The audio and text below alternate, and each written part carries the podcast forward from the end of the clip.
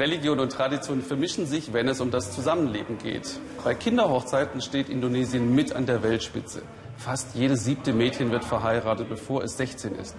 Natürlich verbieten das die Gesetze, aber in ländlichen Regionen sind sie kaum durchzusetzen. Da erteilen die religiösen Führer gerne eine Ausnahmegenehmigung. Annette Dietert hat Frauen getroffen, die dagegen kämpfen. Es liegt ganz versteckt am Hang an der Westküste Lomboks. Kekaitan, das Dorf der Witwen. Hier sind die Frauen unter sich. Frauen, die als Kinder verheiratet wurden später dann aber vor ihren Männern geflohen sind. Witwen im eigentlichen Sinne sind sie also nicht, aber sie fühlen sich so. Ibo Raihan, die im Dorf den Reis verkauft, musste mit elf heiraten. Ihr Vater zwang sie dazu, nachdem er sie mit einem Jungen am Strand sah, den sie kaum kannte. Aber sie ist eine der Mutigen im Dorf, denn sie spricht über das, was ihr passiert ist über das Elend, als Kind ungewollt in eine neue Familie zu geraten und mit nur 13 Mutter zu werden. Vor allem die Schwiegermutter hat mich gequält. Ich durfte nicht duschen, ich durfte nicht essen, nichts durfte ich. Ich wollte mich umbringen, davonlaufen. Aber dann wurde ich schwanger und da ging das nicht mehr. Ich blieb also für das Baby.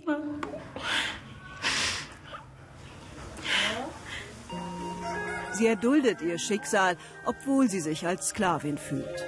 Als ihre Schwiegermutter stirbt, beschließt Ibu Raihan, das Schweigen zu brechen. Mit ihrer Freundin Ulla zieht sie los, zunächst im Umkreis ihres Dorfes. Dann aber hört sie von einem Regierungsprogramm und ihr Engagement wird ab jetzt öffentlich. Für ein Taschengeld zieht sie nun durch die ganze Region, warnt vor der Kinderehe, wo immer sie hinkommt. Die Scheu, öffentlich über ihr eigenes Schicksal zu sprechen, hat sie überwunden. Ich bin ein schlechtes Beispiel. Wie gern hätte ich einen bunten Schulranzen getragen, etwas gelernt, um finanziell unabhängig zu sein.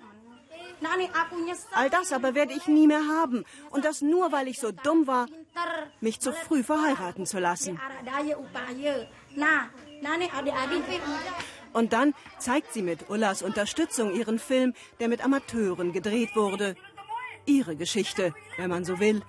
Und gleichzeitig die so vieler Mädchen hier.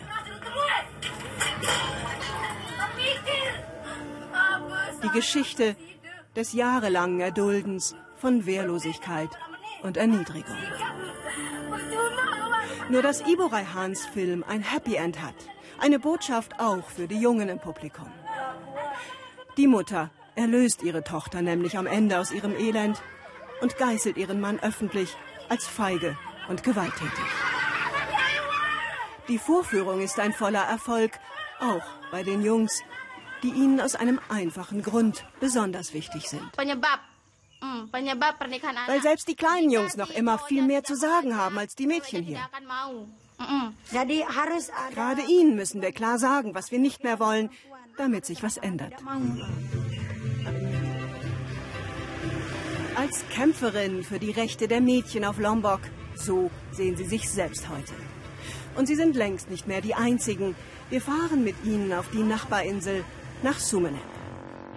Zu Besuch bei einem hier bislang einzigartigen Projekt, einer Schule, in der Mädchen, die als Kinder verheiratet wurden, umsonst eine Ausbildung bekommen.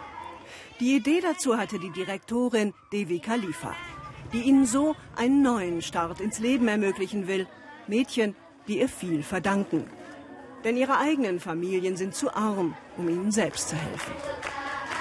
Hier aber lernen sie ein neues Selbstbewusstsein, den Mut für sich, eine Zukunft zu erfinden.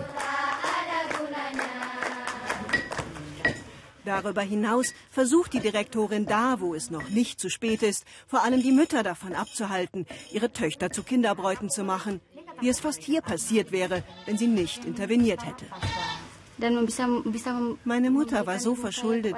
Sie sah keinen anderen Weg, obwohl ich doch eigentlich Lehrerin werden wollte. Heute schämt sich die Mutter dafür, was sie ihrer Tochter fast angetan hätte. Ich habe ihr dann versucht, einen Ausweg zu zeigen, ihr eine Arbeit besorgt. Das ist klüger, habe ich gesagt, weil sie dann etwas lernen und dich so später besser unterstützen kann. Die Mutter röstet jetzt Kaffeebohnen und lebt davon. Ihre Tochter geht zur Schule. Heiraten will sie vorerst nicht. Aber wenn die Direktorin damals nicht so klar dagegen gewesen wäre, ich hätte sie weggegeben.